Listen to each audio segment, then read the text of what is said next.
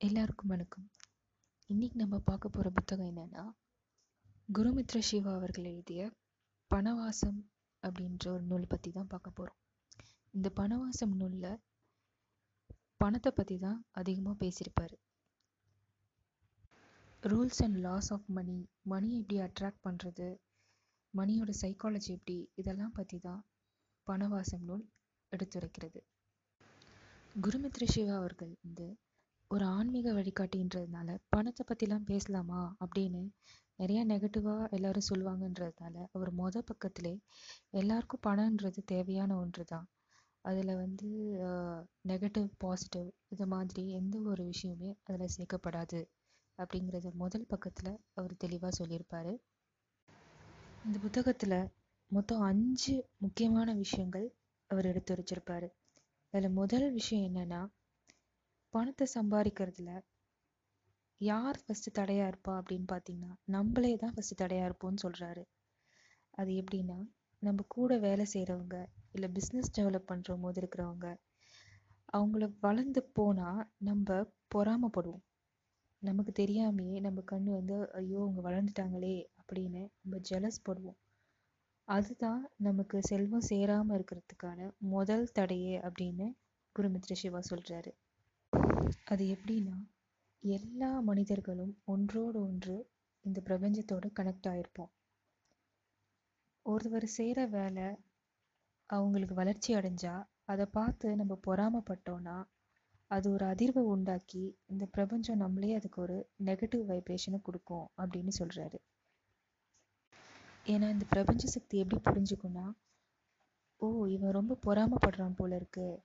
இவனுக்கு இதெல்லாம் பிடிக்காது போல இருக்கு. மற்றவங்க வளர்ச்சி அடையிறது காசு பணம் செல்வாக்கு இதெல்லாம் இவனுக்கு பிடிக்காது போல இருக்குன்னு இந்த பிரபஞ்சம் நினைச்சுக்கிட்டு நமக்கு அதை தடவிட தரவிடாம பண்ணிடும் அப்படின்னு சொல்றாரு. அதனால கூட இருக்கிறவங்க வளர்ச்சி அடைஞ்சா நம்ம பாராட்டணும் ப்ளஸ் சந்தோஷப்படணுமே ஒழிய பொறாமப்படக்கூடாதுன்றத முதல் கட்டையா சொல்றாரு. ரெண்டாவது ரூல் என்னன்னா நம்ம பணத்தை எப்போதுமே சந்தோஷமா செலவிடணும் அப்படின்னு சொல்றாரு. நம்ம செலவு பண்ணுறது ஒன்றுத்தையும் சந்தோஷமாக பண்ணணும். ஐயோ நம்ம செலவாயிடுதே ஐயோ நமக்கு பணம் போகுதே அப்படின்னு இருக்காமல் நமக்கு செலவுக்கேற்ற மாதிரி நம்ம செலவு செய்யணும்.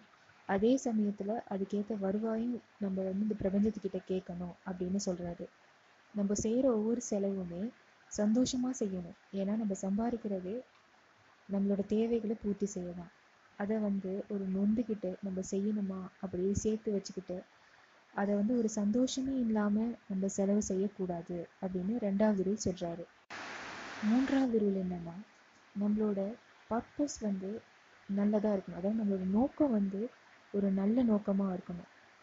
இப்போது ஒருத்தர் போய் ஒருத்தர்கிட்ட நான் கார் வாங்க போகிறேன் அதுக்காக எனக்கு பணம் கொடுங்க அப்படின்னு கேட்டால் யாராவது தருவாங்களா? இல்லை நான் ஒரு வீடு நல்ல ஒரு பெரிய வீடு கட்டணும் அதுக்காக எனக்கு பணம் கொடுங்கன்னு கேட்டால் தருவாங்களா? அதே ஒருத்தர் போய் நான் ஒரு ஆதரவு இல்லாதவங்களுக்கு செய்யணும். அதனால் நீங்கள் ஒரு டொனேஷன் கொடுக்குறீங்களா? அப்படின்னு கேட்டால் எல்லாரும் முன் வந்து கொடுப்பாங்க. அவர் கேட்குறத விட அதிகமாகவே கொடுப்பாங்க. அதே போல தான் இந்த பிரபஞ்சத்துக்கிட்ட நம்ம எப்போதுமே சுயநலமாக எனக்காக வேணும் அப்படின்னு கேட்குறத விட நான் செய்கிற செயலில் நல்ல நோக்கமாக இருக்கணும். அந்த நோக்கத்து மூலமாக எனக்கு நல்ல வருமானம் வருமானம் தரக்கணும் அப்படின்னு நம்ம ஒரு நல்ல எண்ணத்தோட செயல்படணும்னு சொல்கிறாரு அடுத்து நாலாவது விஷயம் என்ன சொல்கிறாரு அப்படின்னா எல்லாருக்குமே ஒரு திறமை இருக்கும். சில பேர் நல்லா பாட்டு பாடுவாங்க சில பேர் நல்லா டான்ஸ் ஆடுவாங்க சில பேர் நல்லா சம்பாதிக்க நல்லா பிஸ்னஸ் பண்ணி சம்பாதிக்கிற திறமை இருக்கும். அது மாதிரி அந்த திறமையை வச்சு தனக்கு போக மற்றவங்களுக்கு என்ன செய்கிறோம் அப்படிங்கிறத தான் பொறுத்து தான் நமக்கு வந்து பணம் வந்து தங்கும் அப்படின்னு சொல்கிறாரு இப்போ ஒரு டீச்சர் இருக்காங்க அப்படின்னா அவங்க படித்தது எல்லாத்தையுமே தனக்குள்ளே வச்சுக்கிட்டாங்க அப்படின்னா அவங்க ஸ்டூடெண்ட்ஸ் யாருக்குமே சொல்லி தரலை அப்படின்னா அவங்களுக்கு வரி வளரவே வளராது. இப்போ ஒரு டாக்டர் இருக்காங்க அப்படின்னா வைத்தியம் அவங்க மட்டும் தெரிஞ்சு வச்சுக்கிட்டு மற்றவங்களுக்கு வைத்தியமே பார்க்கல அப்படின்னா அவங்களுக்கு வைத்தியமே மறந்து போயிடும்.